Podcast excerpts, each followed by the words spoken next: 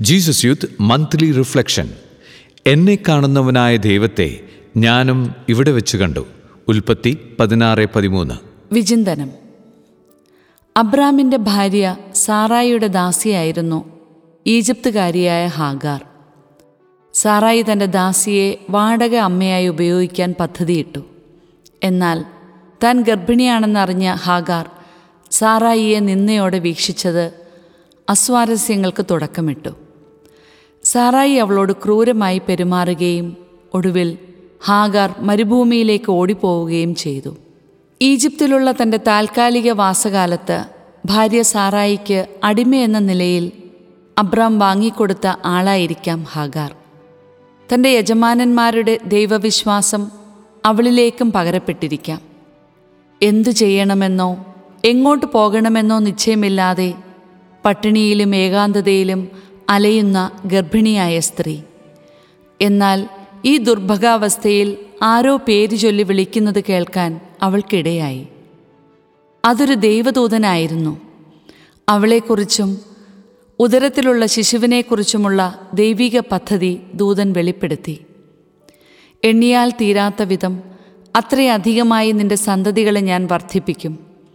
പക്ഷേ തിരിച്ച് സാറായിയുടെ ഭവനത്തിലേക്ക് പോകണമെന്നും അവിടെ യജമാനത്തിക്ക് കീഴ്പ്പെട്ട് ജീവിക്കണമെന്നും ദൈവദൂതൻ അവളോട് ആവശ്യപ്പെട്ടു.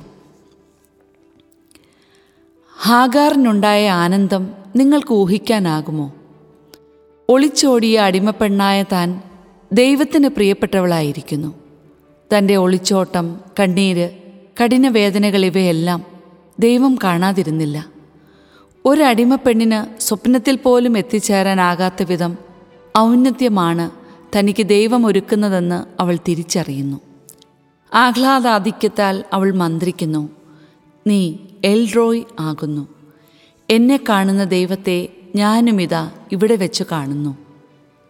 ദൈവം തന്നെ തന്നെ ഒരുവനെ വെളിപ്പെടുത്തുമ്പോൾ ഹൃദയത്തിലെ മൂടുപടം നീങ്ങി എല്ലാറ്റിനെയും പുതിയ പ്രകാശത്തിൽ ദർശിക്കാൻ തുടങ്ങുന്നുവെന്നതല്ലേ യാഥാർത്ഥ്യം. ഇപ്പോഴിതാ ഹാഗാറിന് താൻ ഒളിച്ചോടിപ്പോന്ന അതേ ഭവനത്തിലേക്ക് തിരികെ പോകാനാകും. എന്തെന്നാൽ തന്നെ സദാ കണ്ടുകൊണ്ടിരിക്കുന്ന ദൈവത്തെ അവളിപ്പോൾ നേരിട്ടറിയുന്നു. കർത്താവിനെ കണ്ടുമുട്ടിയ സ്ഥലത്തുണ്ടായിരുന്ന നീരുറവയ്ക്ക് ബേർൽ ഹൈറോയ് അഥവാ എന്നെ കാണുന്ന ദൈവത്തിന്റെ നീരുറവയെന്ന പേരിട്ടത് ഈ തിരിച്ചറിവിന്റെ സൂചനയാണ്.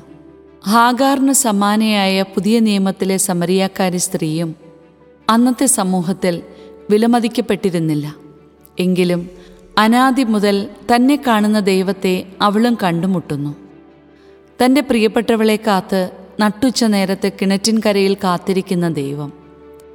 മറ്റാരും ദർശിക്കാത്ത എന്തോ ഒന്ന് അവിടുന്ന് അവളിൽ കണ്ടു. ഒരു ഭാവി വിശുദ്ധയെ പാപികൾ മാത്രമല്ല നിഷ്കളങ്ക ഹൃദയരും ഈ ദൈവത്തെ കണ്ടുമുട്ടേണ്ടതുണ്ട്.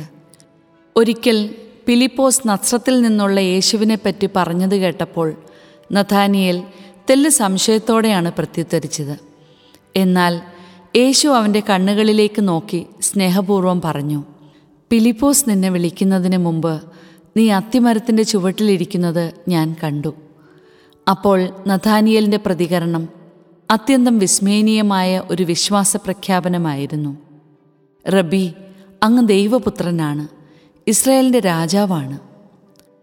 പ്രാതലൊരുക്കി തനിക്കായി കാത്തിരിക്കുന്ന കർത്താവിനെ പത്രോസ് എങ്ങനെ മറക്കും? വാസ്തവത്തിൽ വല്ലാത്തൊരു ദുരവസ്ഥയിലായിരുന്നു പത്രോസ്. ഗുരുവിനെ തള്ളി പറഞ്ഞവനെന്ന് മാത്രമല്ല വർഷങ്ങൾക്ക് മുമ്പ് അവിടുന്ന് വിളിച്ചപ്പോൾ ചെയ്തിരുന്ന അതേ തൊഴിലിലേക്ക് സ്വയം മടങ്ങിപ്പോയവൻ. തന്റെ വീഴ്ചകൾക്കും പരാജയങ്ങൾക്കും ഭയാശങ്കകൾക്കും അപ്പുറത്തു നിന്ന് അകംപുറം തന്നെ നോക്കിക്കാണുന്ന കർത്താവിനെ തിബേരിയാസ് തടാകക്കരയിൽ പത്രോസ് വീണ്ടും കണ്ടുമുട്ടുകയാണ്. ഗുരുവിന്റെ സ്നേഹവശ്യമായ ആ നോട്ടത്തിൽ ആകൃഷ്ടനായ പത്രോസ് വീണ്ടും ദൈവീക പദ്ധതിയിലേക്ക് തിരികെ വന്നു. അവിടുത്തെ ആടുകളെ മേയ്ക്കുക എന്ന ദൗത്യത്തിലേക്ക്. ദൈവം എന്നെ എപ്പോഴും കാണുന്നു എന്ന എൽറോയ് അവബോധത്തിലാണോ നാം ജീവിക്കുന്നത്? ഒരു വിധത്തിലും അവഗണിക്കുകയോ ഉപേക്ഷിക്കുകയോ ചെയ്യാത്ത ഒരുവനിലുള്ള ശരണമല്ലേ പ്രത്യക്ഷത്തിൽ അർത്ഥശൂന്യമെന്ന് തോന്നുന്ന സഹനങ്ങളിലും പരീക്ഷണഘട്ടങ്ങളിലും നമ്മെ താങ്ങി നിർത്തുന്നതും സംരക്ഷിക്കുന്നതും. പാപങ്ങൾക്കും പരാജയങ്ങൾക്കും പരിമിതികൾക്കും ഉൾപ്പെടെ യാതൊന്നിനും നമ്മെ സ്നേഹിക്കുന്നതിൽ നിന്നും ദൈവത്തെ തടയാനാവില്ല. അവൻ നമ്മെ പേര് ചൊല്ലി വിളിക്കുന്നു. നാം എപ്പോഴും അവിടുത്തെ സ്വന്തമാണ്. ജീവിതം ദുരിതപൂർണവും വിശ്വാസ വഴി ഇരുളടഞ്ഞതും പാപം നമ്മെ പിടിമുറുക്കുന്നതുമായി അനുഭവപ്പെടുമ്പോൾ ദൈവം ചിലപ്പോൾ നമ്മിൽ നിന്നും അകലെയാണെന്ന് തോന്നാം. അപ്പോൾ ഹാഗാറിനെ പോലെ അത്തരം സാഹചര്യങ്ങളിൽ നിന്നും ഓടി രക്ഷപ്പെടാൻ നമ്മളും ശ്രമിച്ചേക്കാം. എന്നാൽ എല്ലാം കാണുന്നവനും കരുതുന്നവനുമായ ഒരുവൻ അവിടെയുണ്ട്. നമ്മുടെ ദൈവം. ജീവിതത്തിലെ മരുഭൂമി അനുഭവങ്ങളെല്ലാം എൽറോയ് അനുഭവങ്ങളായി തീരട്ടെ എന്ന് പ്രാർത്ഥിക്കാനാകുമോ? ഇരുട്ട് മാത്രമാണ് എന്റെ കൂട്ടുകാരൻ എന്നു തോന്നുമ്പോഴും എല്ലാം കാണുന്ന ദൈവമുണ്ടെന്ന ആന്തരിക ബോധ്യം നമ്മെ മുന്നോട്ട് നയിക്കും. നമ്മുടെ ഒളിച്ചോട്ടങ്ങൾക്കെല്ലാം വിരാമമിടും. ഹാഗാറിനെയും പത്രോസിനെയും പോലെ ദൈവിക പദ്ധതിയുടെ നേർരേഖയിലേക്ക് തിരികെ എത്തിക്കുകയും ചെയ്യും.